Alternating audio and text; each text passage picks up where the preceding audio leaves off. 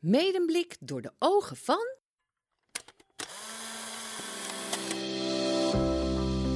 Wij zijn Medemblik. We zijn met meer dan 45.000 en we wonen verspreid over de stad en de omringende dorpen. Samen geven we kleur aan onze rijke gemeente. Maar wie zijn we echt? Wat maakt nou een keuter een keuter? En waarom tref je geen gladoren in Abbekerk? Met de podcast Door de Ogen van gaan we met elkaar op zoek naar de identiteit van de verschillende kernen van onze gemeente. Wat is dat unieke DNA van de stad en de dorpen in ons Medemblik? Welkom bij de podcast Door de Ogen van... Vandaag bekijken we Medemblik door de ogen van Midwoud en Oostwoud. En we beginnen dit dorpsportret aan het begin, of moet ik zeggen het einde, van Midwoud. Met een stukje geschiedenis van de buurt. Net om de bocht bij voorheen het dorpscafé Halfweg. En vlak voor het kruispunt richting Benningbroek en Nibbixwoud staat het woonhuis annex de voormalige slagerij van Jan en Joke Peereboom. De slagerij werd hier gevestigd in 1910. In de twee huisjes ernaast waren een kruidenierswinkeltje en een smederij gevestigd. Ja, en dan zit ik nu ineens hier op het buurtje. In een heerlijke koele ruimte, want het is buiten echt heel warm. En ik zit hier aan tafel met Jan en Joke Peereboom. Een begrip in Midwoud, Oostwoud en misschien zelfs ook wel in de dorpen hieromheen. 3 generaties slagersbedrijf, veebedrijf... Nou, en alles wat daarbij komt kijken. En volgens mij zitten we hier in deze heerlijke koele ruimte. Wat voorheen de slagerij zelf was. Klopt dat, Jan? Dat klopt. Dit was de winkel. Ziet er inmiddels natuurlijk een beetje anders uit. Maar hier is het allemaal gebeurd. Ben jij hier geboren en getogen? Ik ben hier geboren en getogen in 1944. Laatste oorlogsjaar. En nooit weg geweest. Alleen voor vakantie en andere kleine uitstapjes. En... tot nog toe zit ik hier ontzettend naar mijn zin en wil ik eigenlijk nog niet weg. Als dat even kan. Ja, bijzonder. En Joke, sinds wanneer ben jij onderdeel? Nou, wij hebben elkaar leren kennen hier in het café.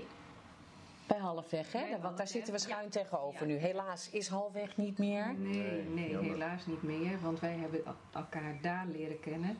Jan speelde toneel. Met vereniging Onder Ons van Midwoud. En in het stuk Plantage Tamarinda.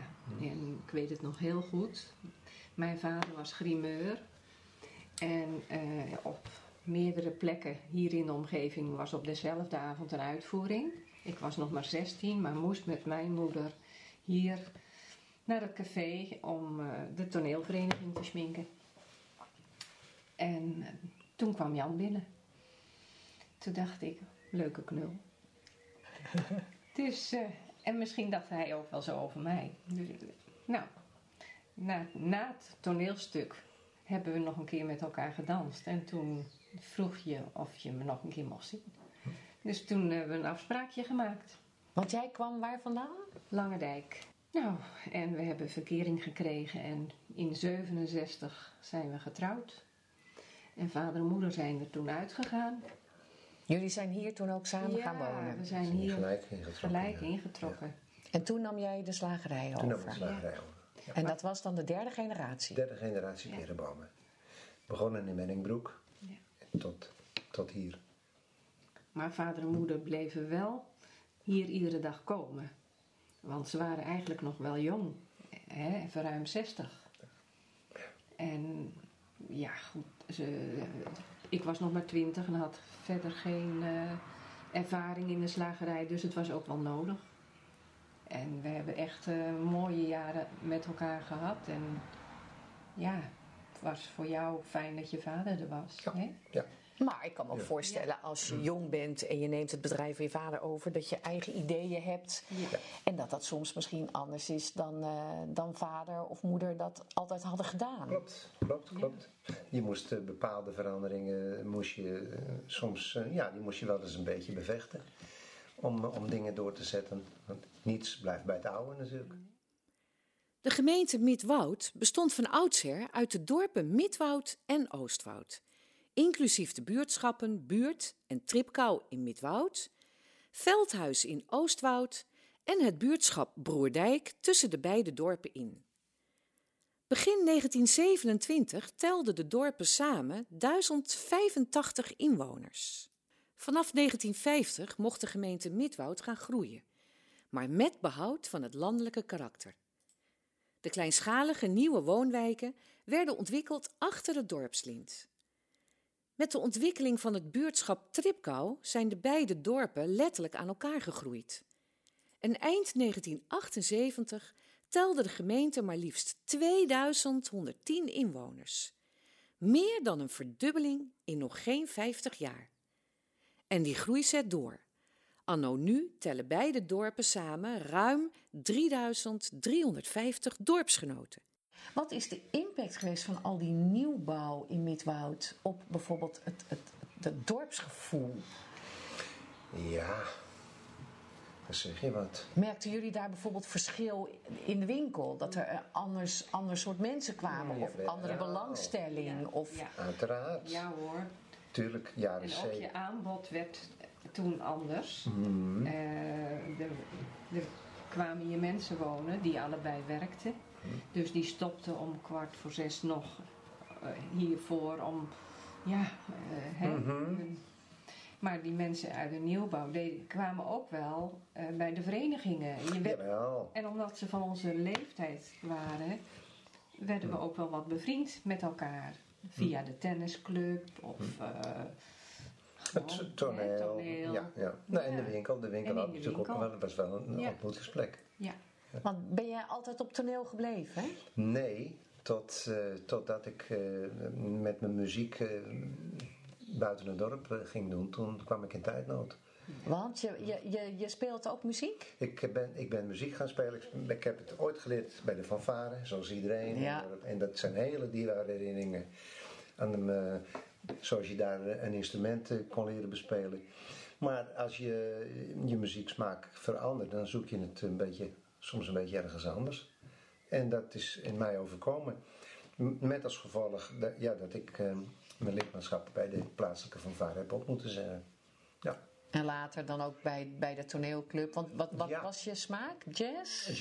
Jazz. Ik zat al heel jong met mijn vrienden van de middelbare school in het Concertgebouw naar nachtconcerten te kijken. Ja, en ik zie inderdaad allemaal artikelen hier hangen. De grote Amerikaan. Ja. Ik heb het voorrecht gehad om Oscar Peterson te zien en een Art Blakey en de Messengers. En we hebben zelfs Sinatra live gezien. Ja, geweldig. En dat zijn dingen die, die zitten in de... In de pocket. Die zit in de pocket. Ja. Maar dat is ook misschien wel... In welke mate speelde dat ook mee? Want je gaf straks aan van je hebt zo'n winkel. Je bent heel dienstbaar aan de gemeenschap. Maar iedereen kent je ook. Ja. Dus je bent ook toch in een mate kwetsbaar. Want je probeert toch gewoon heel, heel open en heel onafhankelijk te blijven. Ja. Is dat ook iets wat je dan wat je meenam of wat je ruimte gaf als je dan je hobby of je muziek ook even gewoon buiten het dorp kon uitoefenen? Ik denk dat het toch een rol speelde. Ja. Je daar dan toch wat vrijer in voelde. Ja, dat kan me wel voorstellen. Is, ja. En dan kijk je ook, denk ik, gewoon weer even met een frisse blik soms terug op de plek waar je geboren en getogen bent. Wat er vlak omheen gebeurt. Ja, natuurlijk. Ja, hoor. Ja. En wat valt dan op? Sommige dingen, als ik voor jou mag praten, werden ook makkelijker doordat de winkel eenmaal dicht was.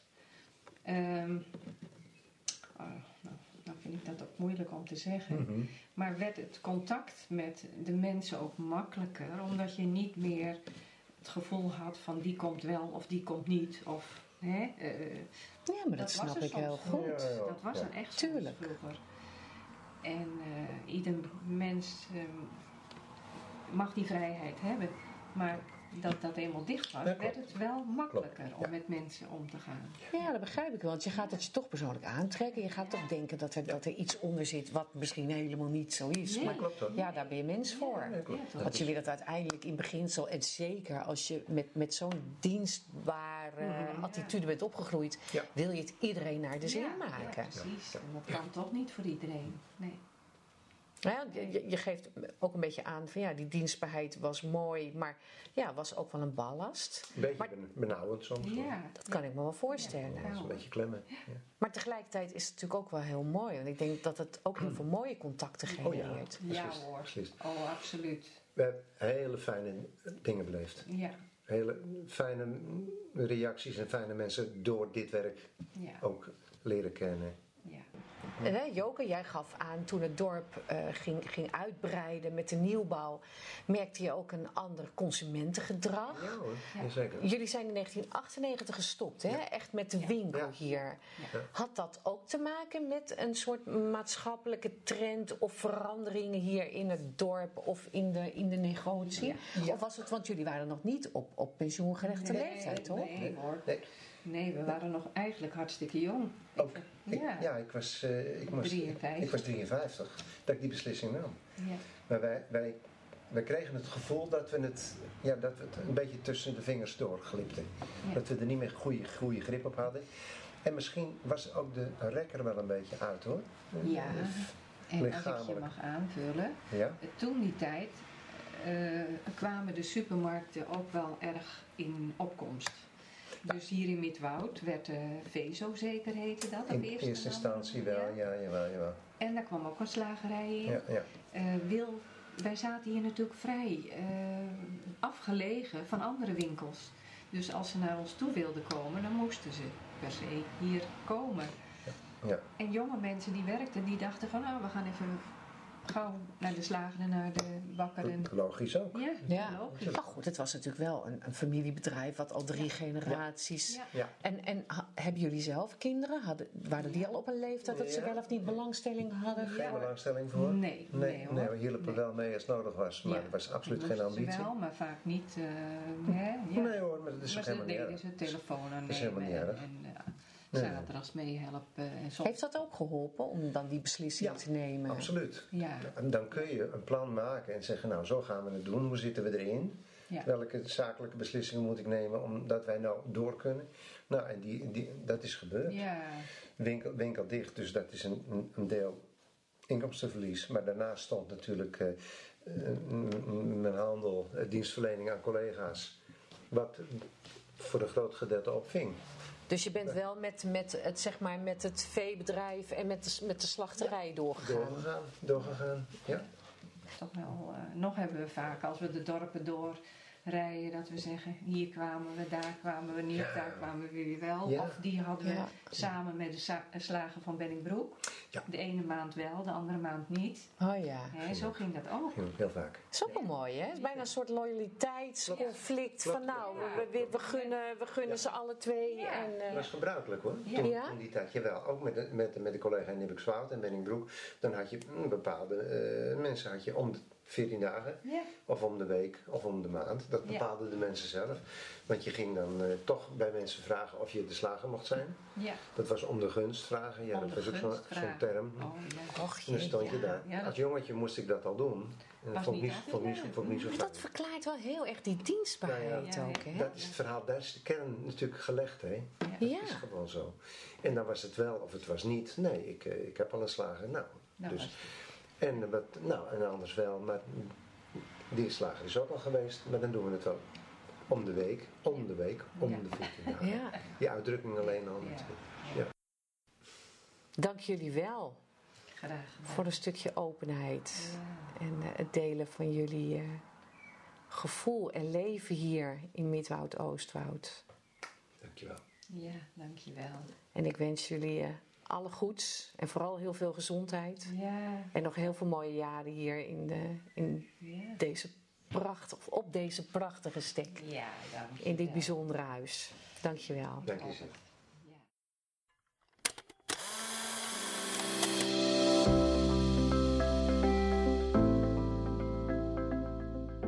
Jan en Joke hebben op een zeer persoonlijke wijze een beeld geschetst van het leven als middenstander op een dorp.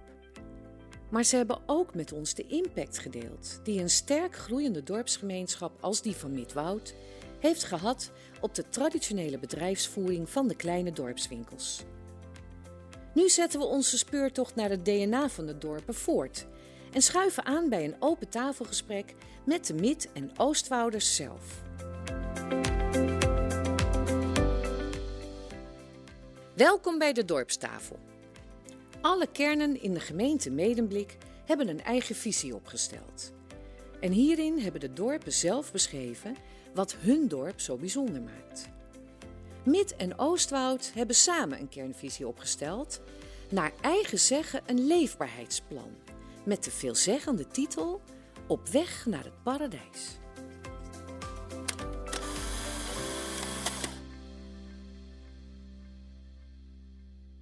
Welkom bij de dorpstafel in Midwoud. We zitten hier in het prachtige huis Midwoud, aan de Midwouderdorpstraat, het voormalige raadhuis. En naast mij zit de eigenaar van Huis Midwoud, Ivo Verschoor. Ivo is een nieuwe bewoner, woont hier sinds 2015, bouwt hier aan zijn droom, gaan we vast straks meer over horen.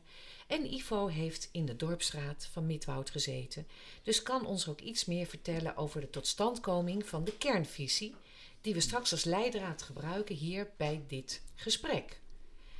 Tegenover mij, Ed Bobeldijk, nieuwe inwoner van Midwoud. Nou ja, nieuw sinds 2000. Ondernemer en als ik de mensen om mij heen beluister, echt het icoon en de oervrijwilliger van Midwoud. We gaan er vast van alles nog over horen. En links van mij, mijn naamgenoot, Yvonne Pater Kuit, geboren op de Broerdijk, getogen in Midwoud. Zij is redactielid en ook lid van de historische vereniging Midwoud-Oostwoud. En haar vader is beroemd, want hij is niet alleen politiek zeer actief geweest hier in Midwoud, maar hij heeft zelfs een eigen straat. Nou, straatje.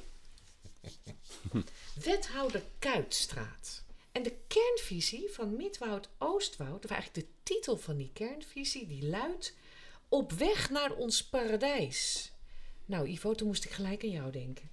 Nou ja, daar ben ik al, zeg maar. Want wat maakt voor jou Midwoud jouw paradijs? Midwoud is een geweldig vrij dorp. Dat vind ik vooral heel prettig. Het is, het is buiten en toch ook weer eigenlijk heel actief. Er gebeurt van alles. En ik vind het een prachtige plek. Ik kom uit de Randstad en dit is een soort verademing. Of niet een soort, het is een verademing om hier te zitten. Eigenlijk bouw jij ook een paradijs in een paradijs. Ja, het is, duurt nog even. Ik denk dat ik wel de rest van mijn leven mee bezig ben. Maar het is wel een hele mooie plek. Ja, absoluut. Ja. En ik ben heel blij dat ik hier concerten en allerlei dingen kan organiseren. En ook heel blij dat er steeds meer, het gaat heel langzaam, maar er wel steeds meer ook mensen uit Midwoud, Oostwoud en uit de regio hier naartoe komen. Ja, heel mooi.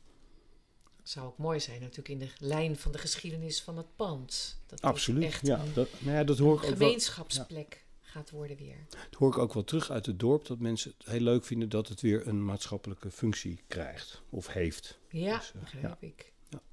Yvonne, wat is jouw favoriete plek hier in je geboortedorp?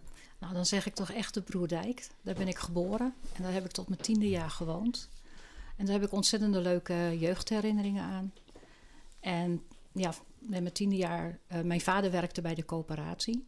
Het leuke was dat je vader eigenlijk best wel dicht bij huis werkte. Hij kwam daardoor natuurlijk door het hele dorp, kende ook heel veel mensen. Van oorsprong kwam hij uit Amsterdam en mijn moeder uit Oostwoud. En met mijn 10e jaar, toen ging hij in de bouw werken. Dus toen moesten we verhuizen naar het Goudje. En daar heb ik eigenlijk, totdat ik zelf eigenlijk trouwde, gewoond. En toen ben ik nog een tijdje op de Cornelis Haringhuizenlaan gaan wonen. En het laatste 9 jaar van ons trouwen, althans totdat we verhuisden, op het Kerkenlaantje. Dus ik heb een beetje alle kanten van Midwoud wel gezien. Ed, nieuw inwoner, nieuw al dik 20 jaar. Ja, zeker. Waarom heb jij ooit gekozen voor Midwoud? Nou, dat had te maken met, eigenlijk mijn vrouw deed een studie en we woonden in Hoorn. Samen met Babs Peereboom. Nou, wie kent Babs niet? Dat is natuurlijk Jan Willem en zijn vrouw. En de slagerszoon Jan Peereboom. Die woonde hier al. Dus uiteindelijk ben ik hier naartoe gekomen omdat zijn zus een huis had te koop had gezet van de Minnewei. En die ging daar niet wonen. En dus ze kwam bij ons aan de deur van joh, ik wil graag mijn huis verkopen aan jullie. En dat kon toen met bouwfonds nog, zonder boeteclausule. Dus ze stond voor mijn deur. En eigenlijk binnen een dag hadden wij besloten van Hoorn naar Midwoud te gaan. En toen had ik zelf nog niet zoveel affiniteit met Midwoud. Maar dan ga je een keer naar de slager toe. En dan ga je naar het dorp toe en dan doe je de kroeg even wat aan. En dan dacht ik van ja, een goed gevoel. Lekker rustig ook. Maar ja, dat is toen zo gegaan. En in een mum van tijd hebben we toen, binnen een half jaar tijd zijn we verhuisd naar Midwoud toe. Want jij bent wel geboren en getogen West-Fries? Ja, ik ben een haringkop uit Den Kuizen vandaan. Zo is dat noemen. Ja. Ja, dus ik heb tot mijn 17e in Kuizen gewoond.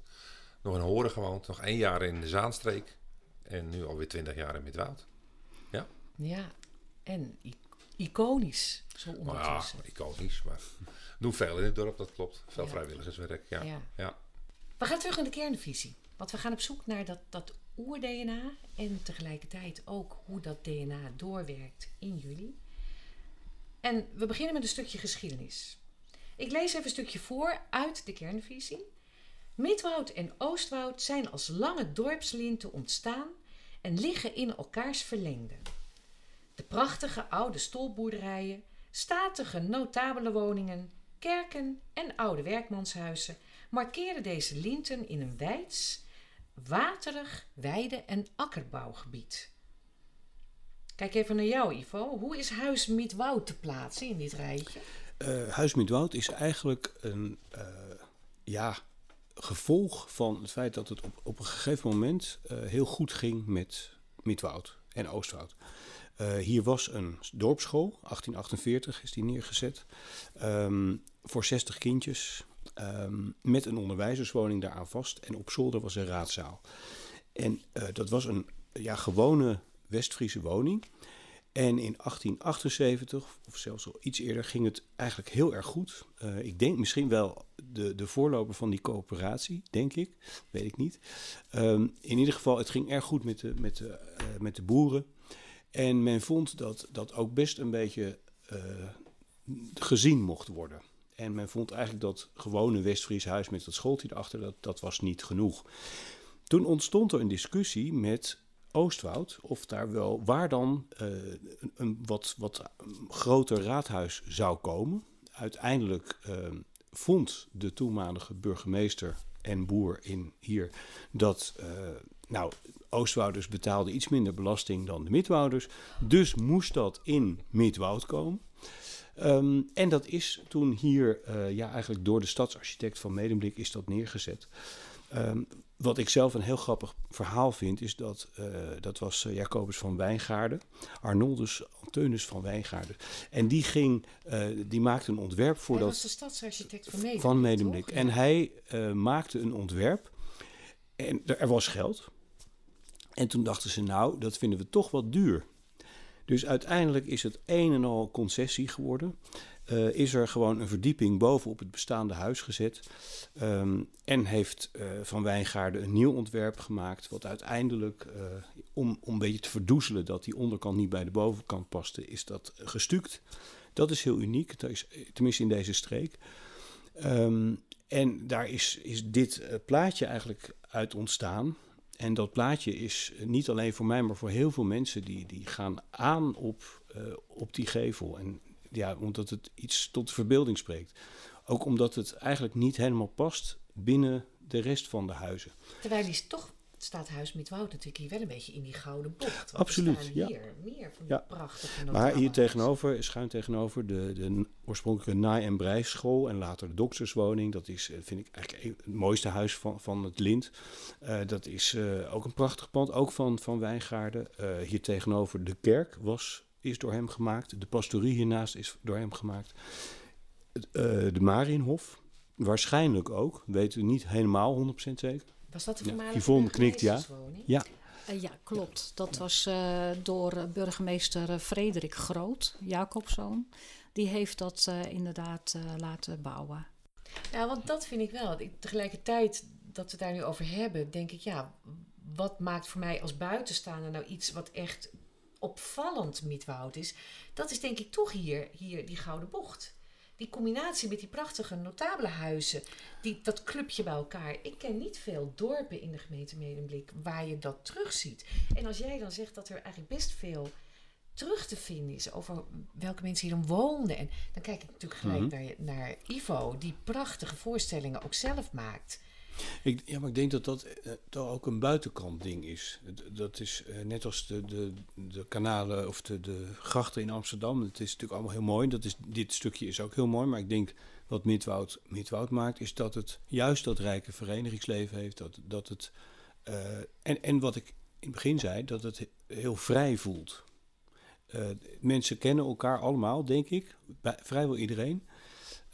En toch is er ook iets van, nou, doe gewoon lekker wat je zelf wilt. En dat is, zolang je mij niet in de weg zit, is het goed. En dat is eigenlijk heel bijzonder, want dat is in heel veel andere dorpen veel minder. Daar wordt veel meer sociale controle. En hier is het leven en laten leven, maar als je iemand nodig hebt, is hij er of zijn ze er voor elkaar. En dat is echt mijn ervaring sinds ik hier woon. Het is dat is een warm bad, zeg maar. Ja. En dat is wel daar altijd zo geweest, in Mid- en Oostwoud. Ja.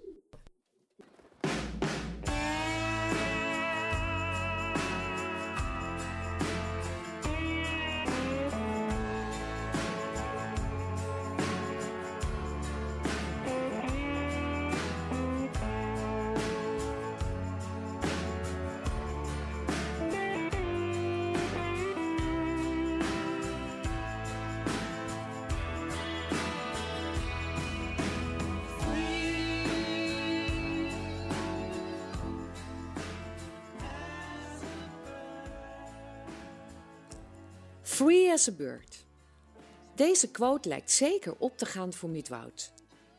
Niet alleen het dorpswapen wordt bevolkt door een drietal vogels, maar sinds de jaren 70 is ook nudistencamping De Vrije Vogels neergestreken aan het goudje in Midwoud, in de voormalige boomgaard van fruitteler Piet Groot en zijn vrouw Marie. De toen nog grotendeels hervormde gemeente en vooral de progressieve humanistische burgemeester Smit stonden van meet af aan positief ten opzichte van de stichting van een naturistenterrein in het dorp. Op 18 juni 1976 werd de camping op passende wijze geopend door de burgemeester met het loslaten van een aantal duiven als symbool van de vrije vogels. En nu, bijna 50 jaar later, is het terrein een prachtig gebied geworden voor de vele natuurlijke en de ruim 600 vrije vogels. Betekent dat dan ook dat de kerken hier nooit echt heel veel invloed hebben uitgeoefend? Want dat zie je natuurlijk in de andere dorpen, bijvoorbeeld. Ze zijn allebei Nederlands hervormd. Dus voor de rest, ik heb dat zelf als kind zijnde nooit zo ervaren. Wij waren officieel niks. Maar ik ging wel naar de zondagschool in Oostwoud, naar de kerk. Mm-hmm. En daar kreeg je de verhalen mee en de kerstviering kreeg je mee. Maar het werd je nooit opgedrongen. Uiteindelijk was je gewoon vrij om te doen en laten wat je wil. En je voelde je er ook niet minder of meer onder. Of je nou wel of niet lid was van de kerk. Ja. Dus ja, dat had dit dorp zeker. Ook het verenigingsleven wordt best wel onderschat wat hier in Midwoud en Oostwoud gebeurt. Dat was heel hecht. Dat was altijd heel hecht. Enorm hecht. Maar als je nu kijkt op jaarbasis wat we met elkaar doen in een dorp, vergelijken dan met de andere dorpen. Nou, dan gebeurt hier ontzettend veel. De zomer is gewoon druk met kermissen, maar ook met beachvolleybal. Noem het maar op, vaartochten. Zijn dat dan steeds dezelfde mensen die gewoon lid zijn van 10 verenigingen of zo? Of? Nee, het zijn gewoon vriendengroepen ook die elkaar natuurlijk via sociale media natuurlijk ook op de hoogte houden van, joh, we gaan dat doen. Iedereen doet het dorp tussen de 20 en de 50 wel mee. Maar de ouderen komen er ook naartoe om te komen kijken of om een kleinkind aan te moedigen. Dus er gebeurt gewoon veel. En dat is fijn. En daarom vind ik het zo leuk om hier te wonen. Als ik het inderdaad vergelijk met Winkel, Nieuw en Niedorp, dan doen ze hier in Midwoud en Oostwoud heel veel. Ze ondernemen echt ontzettend veel met elkaar. Ja, dat is er zeker. En die warmte was er vroeger en die is er gelukkig nu nog. Ed, waar woon jij over 10 jaar? Nou, zeker nog in Midwoud. Ik ga zeker Midwoud niet uit. Dus ik ben ontzettend verbonden aan het dorpsleven en aan het verenigingsleven natuurlijk ook. En ja, mijn kinderen wonen, mijn zoon woont nog bij me thuis. Mijn dochter woont in Heeskerk. Dus dat vind ik nog wel goed te overbruggen. Ze moet ook niet verder gaan wonen. Dus nee, ik blijf hier gewoon lekker wonen. Ik heb het ontzettend naar mijn zin. Ja. Yvonne, geboren en getogen hier, nu niet meer woonachtig. Zie jij jezelf ooit nog terugkomen naar Midwoud? Nee, ik blijf waarschijnlijk wel in winkel wonen. Maar mijn hart blijft hier altijd wel een klein beetje zijn. En daarom vind ik het ook extra leuk om verbonden te zijn met de historische vereniging. En daar ontmoet je toch gelijkgestemden over... ja, je hoort weer wat over het dorp. En ja, ik vind de geschiedenis van ons dorp ook gewoon ontzettend leuk om te ontdekken. Dank jullie wel voor deze speurtocht. Voor jullie bijdrage. Ik wens jullie allen op je eigen manier nog heel erg veel mooie jaren en plezier in Midwoud. Dat gaat vast lukken. Blijf zeker het uitdragen. Dank voor de suggesties. Graag gedaan. Dank je wel. Wij gaan verder praten. En toi toi met de gemeenschapsveiling. Dank je wel. Gaat zeker lukken.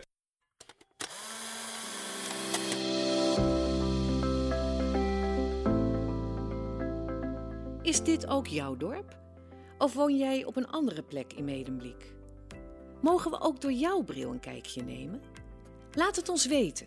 Stuur een berichtje naar Medemblik door de ogen van @gmail.com. Samen kijken maakt je rijk.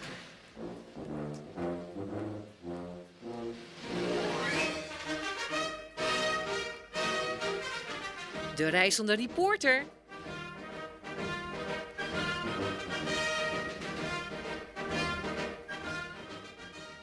Thuis is meer dan alleen de fysieke plek waar je woont. In bijna elke kernvisie komen de dorpscultuur en het verenigingsleven naar voren als belangrijke kernwaarden van het thuisgevoel. Ze verbinden de gemeenschap en ze voeden het dorpsgevoel.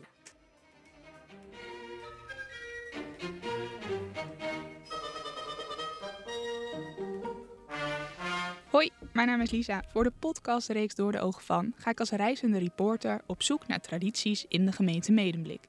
In deze aflevering reis ik af naar Midwoud. Snertpop wordt sinds 2007 jaarlijks georganiseerd in Midwoud. Het festival vindt plaats op het terrein van de Buurt in Midwoud. Een van de artiesten dit jaar is Antoon.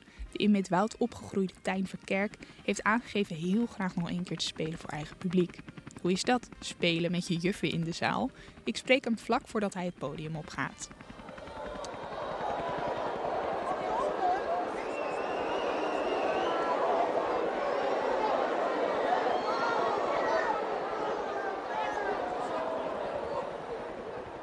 Hoe vind je het om op eigen grond op te treden? Ik voel me vereerd dat mijn thuisfront mij boekt voor een eigen festival. En dat ze daar zo enthousiast over zijn. En ja, is gewoon fucking vet. Ik heb hier mijn hele jeugd op de basisschool gezeten. En nu sta ik hier met mijn juffen ongeveer in het publiek op te treden. Dus dat is heel vet. Is dat niet extra spannend als die juffen in de zaal zitten? Nou, je weet nooit of mensen het tof vinden. Dus dat is wel een soort van dat mensen op dit soort plekken dan allemaal verwachten dat het heel geweldig gaat zijn. Terwijl ik heb altijd een beetje van, oh, ik hoop echt dat ze het wel leuk vinden, weet je wel. Maar ik vind het zelf vooral heel leuk dat ik hier ben. Ja. En vorig jaar stond ik hier, toen was het echt, ik was toen ook best wel een beetje zenuwachtig van, gaan ze het wel tof vinden dat ik hier ben, weet je wel. Maar dat was toen heel succesvol. Oh, dat is goed. Hopelijk dit jaar weer. Ja, daar gaan we wel vanuit. En je bent hier niet zomaar gekomen? Nee. Je bent met de heli gekomen? Ja, dat is wel wat anders dan normaal. We zijn normaal met de auto gegaan. Maar we haalden het niet. We hadden 2 andere boekingen nog, los van deze. En ik wilde heel graag deze doen. Maar we konden, als je gewoon eenmaal een afspraak maakt met een boeker, dan moet je gaan. Toen zeiden ze van, ja, we kunnen het alleen nog als we een heli regelen. Dat vonden wij wel grappig, maar toen hebben ze het ook echt gedaan ook. Want normaal als jong jongetje fietste je waarschijnlijk hier door de weilanden. En nu maar daar zat ik ook naar, daar keek ik net ook naar van. Dat ik gewoon naar mijn oude middelbare school en mijn oude basisschool en de fietspaden waar ik elke dag overheen reed. En dat ik dan nu daar met de heli overheen vlieg. Ja, super vet. Heel bizar. Ja. Nou, ik ga je in ieder geval heel veel succes wensen straks. Wij gaan van je genieten. Ja, dankjewel. Tot de volgende keer. Zeker.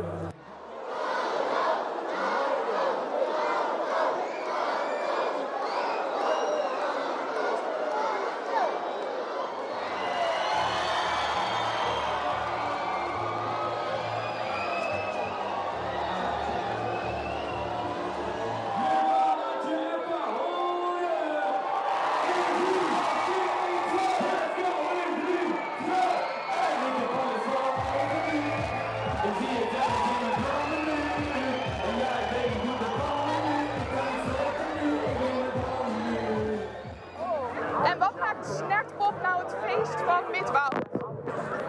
Het feit dat iedereen er is. De sfeer is altijd zo gemoedelijk.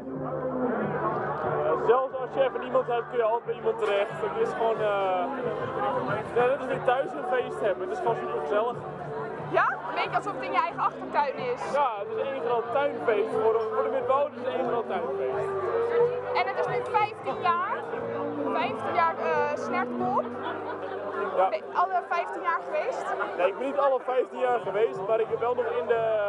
Ik krijg hier zo'n bier. Oh, je bier? Nee, maat. Nee, dat het vroeger nog in de zaal was, ben ik er ook nog geweest. En je merkt wel dat het gewoon steeds groter wordt. En dat vind ik wel leuk. Ik vind het wel leuk om te zien dat er ook steeds meer mensen uit de buurt komen. Ja, dus ook uit de omliggende dorpen, steden. En dat maakt het steeds beter eigenlijk. En kan je de naam verklaren, Snertpop? Heel kort antwoord, nee. Nee, oké, ja, ik weet het.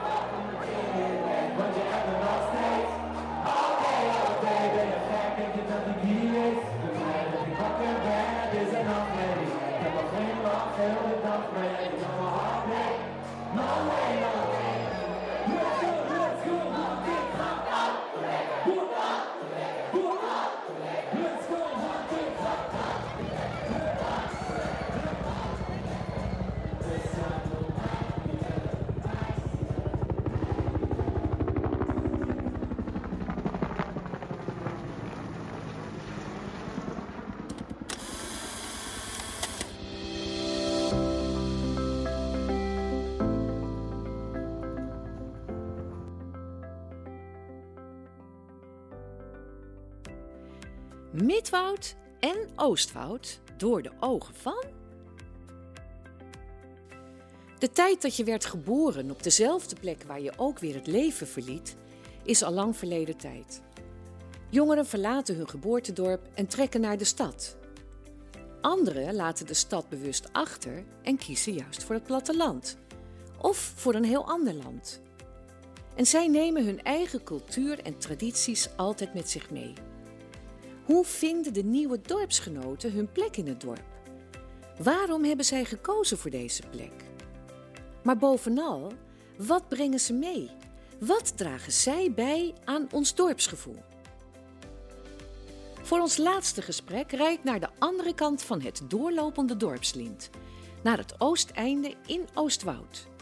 Op zoek naar het dorps-DNA door de bril van de Amsterdamse zussen Marja en Loes Zomer. Free as a Bird lijkt overigens ook het motto in Oostwoud.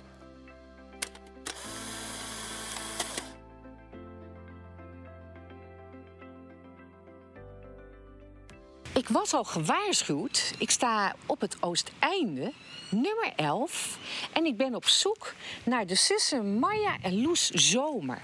En er staat hier een bordje aan de weg met een pijl. Met een bie, zus en zomer. Nou, dat laat zich raden waar we naartoe lopen. En ik loop door een vrij monumentale stenen poort. Met twee leeuwen ervoor. En voor mij ontwaart zich een waar paradijsje. Prachtig jaren 30 huis, gestuukt aan de voorkant met bijna Hans en Grietje, luiken ervoor. Midden in de natuur, omringd door water, eenden, vogels. En ik ga nu op zoek naar de deurbel. En die bevindt zich denk ik hier in het hosje, uitgebouwde hosje, achter aan het huis. Ook weer een leeuwenkop met een bel. Kijk, er beweegt wat. Ja, dankjewel. Loop maar door. Nou goed. Oh, daar is ook de hond. Hé, dag liefheid. Ja, hallo. Hi. Dag Loes. Dankjewel. Wat leuk dat jullie ons te woord willen staan. Want jullie zijn redelijk recente nieuwe inwoners van Oostwoud. Oppoppend. Ja. Inmiddels al wel een beetje gewend, maar redelijk nieuw. Hoe lang wonen jullie hier al? Oh Loes, hoe lang wonen wij hier? 6 jaar, toch? Ja. Het moet 6 jaar zijn. En waarom deze plek? Ja. Waarom deze plek? Omdat we het een beetje op het Vondelpark vinden lijken.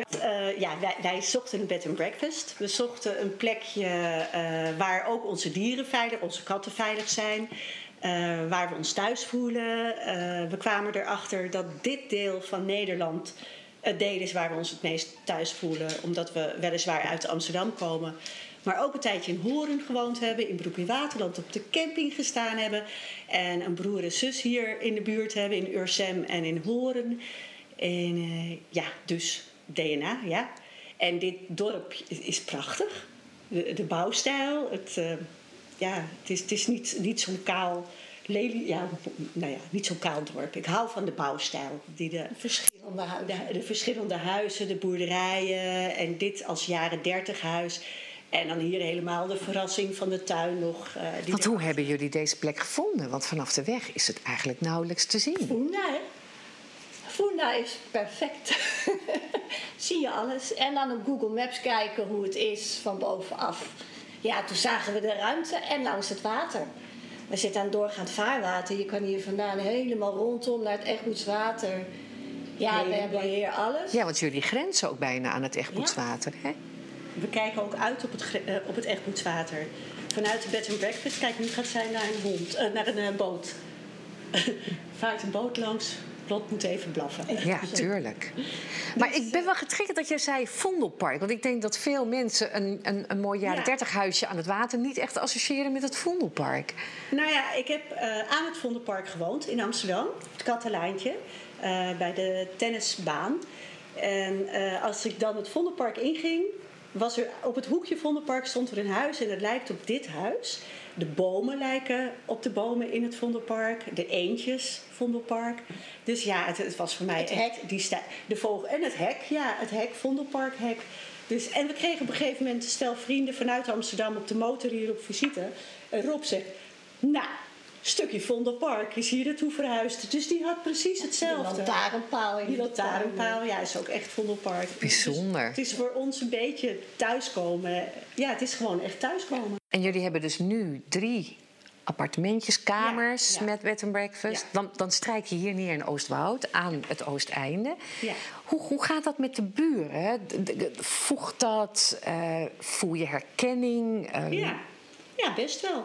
Ja, we wonen hier nog niet eens. En toen zijn we al eens een keer naar een dorpsborrel geweest. Die werd op het landje hier tegenover gehouden door Ton. Ja, dus dat was echt heel leuk. En dus toen hebben we al meteen best wel wat mensen ontmoet en gesproken. En we voelden ons heel welkom. We konden alleen geen wijntje drinken, want we moesten nog rijden. En, helaas kwam daarna dan wel corona, waardoor die borrels wel echt heel veel minder werden. En Sophie die uit het dorp verdween. Dus ik hoop dat we zouden het zelf ook wel willen, maar we hebben er gewoon niet de tijd en de middelen nog voor. Maar ik hoop dat dat weer een beetje nieuw leven in wordt geblazen. En we waren hier nog aan het verbouwen. Toen kwam al een buurvrouw van verderop vragen of haar vader hier kon komen logeren. Dus we waren nog niet eens klaar of hij kwam hier al logeren. Dus die leer je elkaar ook goed kennen. De buren aan de andere kant van de stolp bij ons verder, die kwamen iets na ons hier wonen. Ja, daar hadden we ook meteen goed contact. We waren allemaal aan het verbouwen. Dus, en zijn jullie de enige, noem maar even, middenstanders op het dorp? Of ik weet wel, de sauna hier, zijn er meer? De sauna en de vliegenswam, tegenwoordig het Vosje. Die hebben een theetuin en ook 2 kamers. Ja, en verder, er zit ook zo'n meubelzaak, hè? Daar verderop. Overburen zijn is metselaar, zijn vrouw is masseuse, daarnaast zitten schoonheidsspecialisten. Er zit veel middenstand hier. Veel mensen die zelfstandig werken. De Nederlandse schrijver en dichter Rengert Robert Anker werd geboren op 27 april 1946 als zoon van de timmerman in Oostwoud. Hij debuteerde in 1979 met de dichtbundel Waar ik nog ben, geïnspireerd op zijn jeugd in West-Friesland. Ook in latere bundels haalt hij herinneringen op aan het leven in zijn geboortedorp. Zo publiceert hij in 1992 Oostwoud, een kort verhaal in het literaire tijdschrift Raster. Het schetst een beeld van Oostwoud in de jaren 60, waarin opvallend veel ondernemers en middenstanders de revue passeren. Ik ben geboren in Oostwoud, dat destijds zo'n 700 inwoners zal hebben gehad. Ik sta nu voor mijn oude lagere school. Doude School staat er met sierletters op de gevel geschreven. Bibliotheek, cultureel centrum. De apostrof verraadt ons potsierlijke onvermogen te accepteren dat het verleden verdwijnt tussen onze vingers. De boedik laat ik links liggen. Daar woonde de postbode, de politieagent, die had er het slachthuis voor afgekeurd vee en in de molen de coöperatie. Meel, veevoer enzovoort. Er was een manufacturenwinkel en Willem Hooiveld woonde er ook. De Cassiesventer, die met zijn brave hond Cito langs de deuren ging. Ik huil van alles zo hard, vrouw. Ik loop het dorp binnen. Op de hoek had je Wurkum, een kleine kruidenierswinkel waar het sterk naar thee en kaneel en kruidnagelen rook, die op een koperen weegschaal met gewichtjes werden afgewogen en in een puntzak meegegeven aan de kleine man die voorzichtig de hoge stoep afklom naar zijn autobed. Wurkum had ook een café. Alles is gesloopt, zie ik. Kooiman, de smid, Jaap Silver de vrachtrijder, Jan Broer de visser, allemaal verdwenen. Hier was Griet van Wiebe, een winkel voor huishoudelijke artikelen. Het roken naar boenwas en groene zeep. Ze verkocht ook klompen. "Las kijken hoeke grote poten heien," riep ze schel, waarna ze een ladder uit het plafond trok, naar boven klom en met veel geklos de juiste maat zocht voor de kleine man. Bakker Blackborn is er nog, maar het postkantoor niet meer. Komen we bij café De Vergulde Vos. Na jaren durende reanimatiepogingen toch gestorven en inmiddels afgebrand. Geen kermis meer met een zweefmolen op het terrein van de voormalige kaasfabriek aan de overkant van de sloot. De kapper heeft nog een opvolger gehad, intussen gepensioneerd. Daartegenover bakkerij, althans wat er van over is. Een uit afgebikte sloopsteentjes opgetrokken voorgevel met smeedijzeren lampen. Woont ongetwijfeld een Amsterdammer. 3 huizen verderop had je Nieuwboer, een metselaar.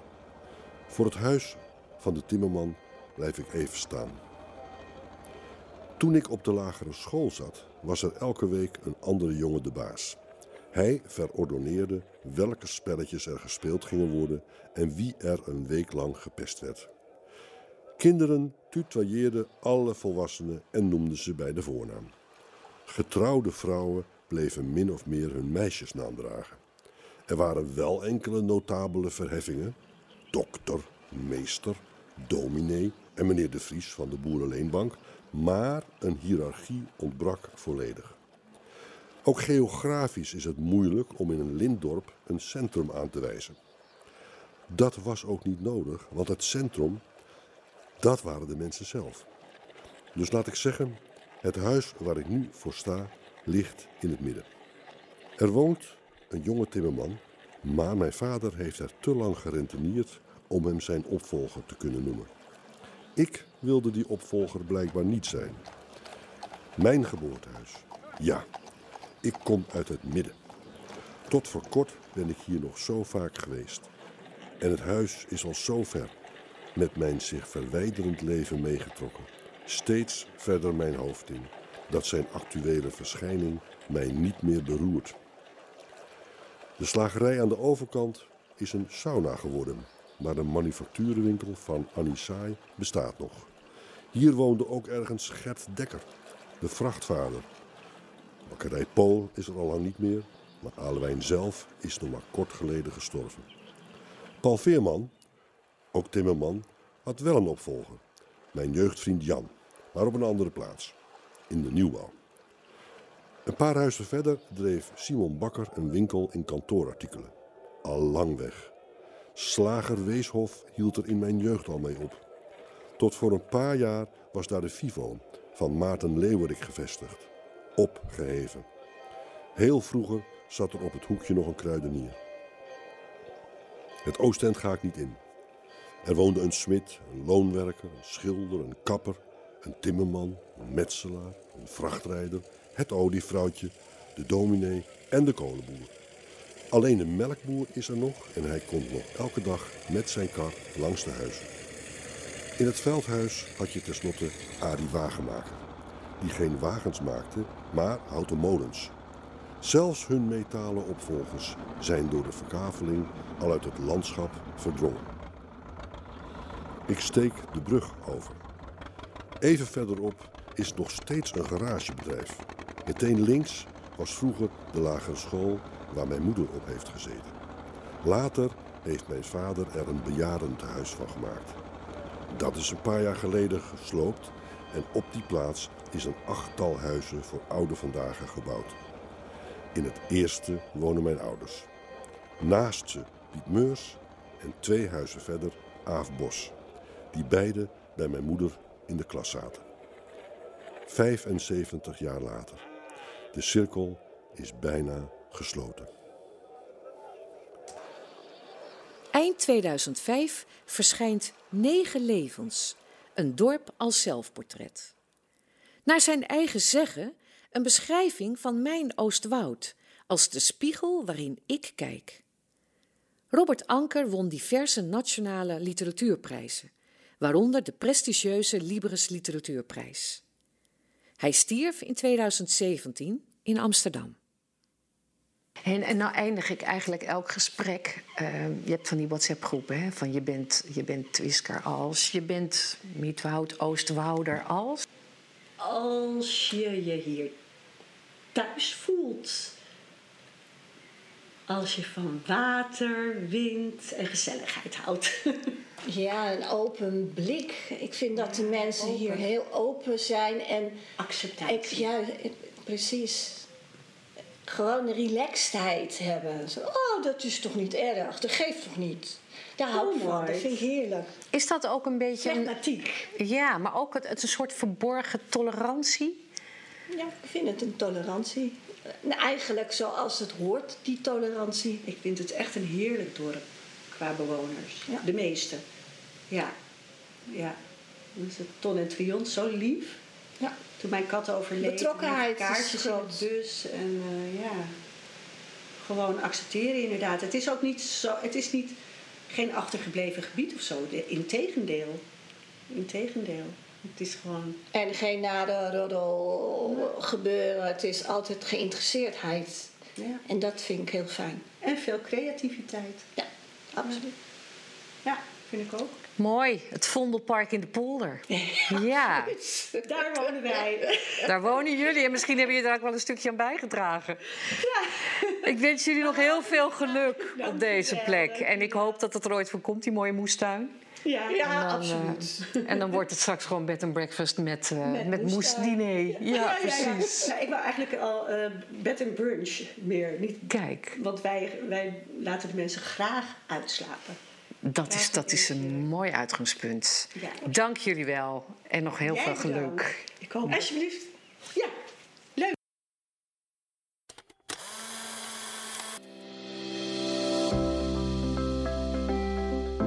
Wij zijn Midwoud en Oostwoud.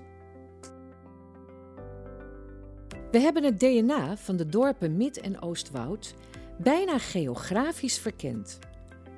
Tijdens onze eerste stop maakten we kennis met Jan en Joke Peereboom, de 3e generatie dorpsslager op de buurt. Zij schetsten het leven van een middenstander op de dorpen. Een leven in het teken van dienstbaarheid en gunning.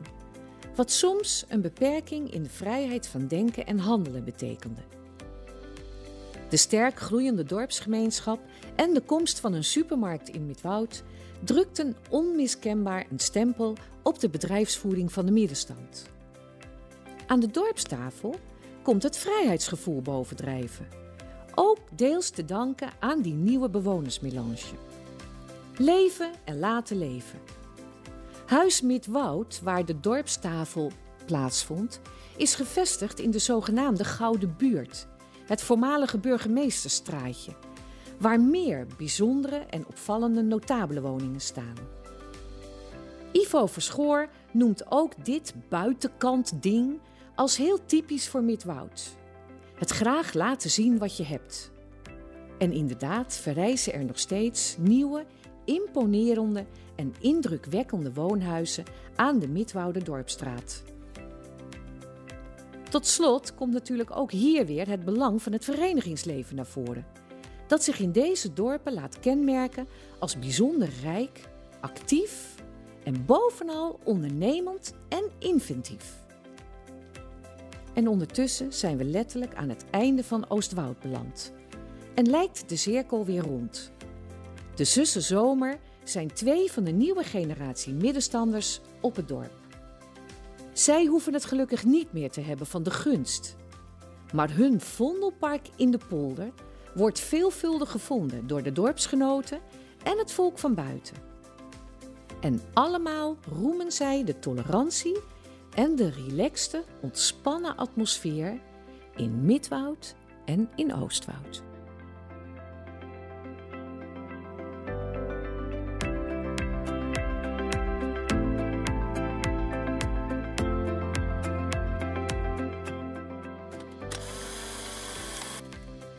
Medemblik door de ogen van... Dankjewel voor het luisteren naar deze podcast. We hopen dat je jezelf en jouw stad of dorp hebt herkend in dit verhaal. Want samen kijken maakt je echt rijker. En daarom willen we je ook vragen om je buren, je familie en je stads- of dorpsgenoten te attenderen op deze podcast. Help ons en geef een review via je favoriete podcast-app. Op die manier kunnen we nog meer buren bereiken. De podcast Medemblik door de ogen van is gemaakt in opdracht van de gemeente Medemblik. In co-productie met de Westfriese Bibliotheek. Deze serie dorpsportretten is tot stand gekomen in samenwerking met de afzonderlijke dorpsraden, de historische verenigingen en natuurlijk de inwoners van de stad en de dorpen zelf. Het concept, het script en de interviews zijn van mij, Yvonne Molenaar, podcastmaker, erfgoedprofessional en stapel op stolpen. De muziek, het sounddesign en technisch vernuft zijn van René Smit, eigenaar en bewoner van Theaterkerk Hemels en Studio De Engelenbak in Twisk. Lex Visser tekent voor de audioredactie. En natuurlijk met dank aan onze reizende reporter Lisa Kroese, programmamaker cultuur van de Westfriese Bibliotheken.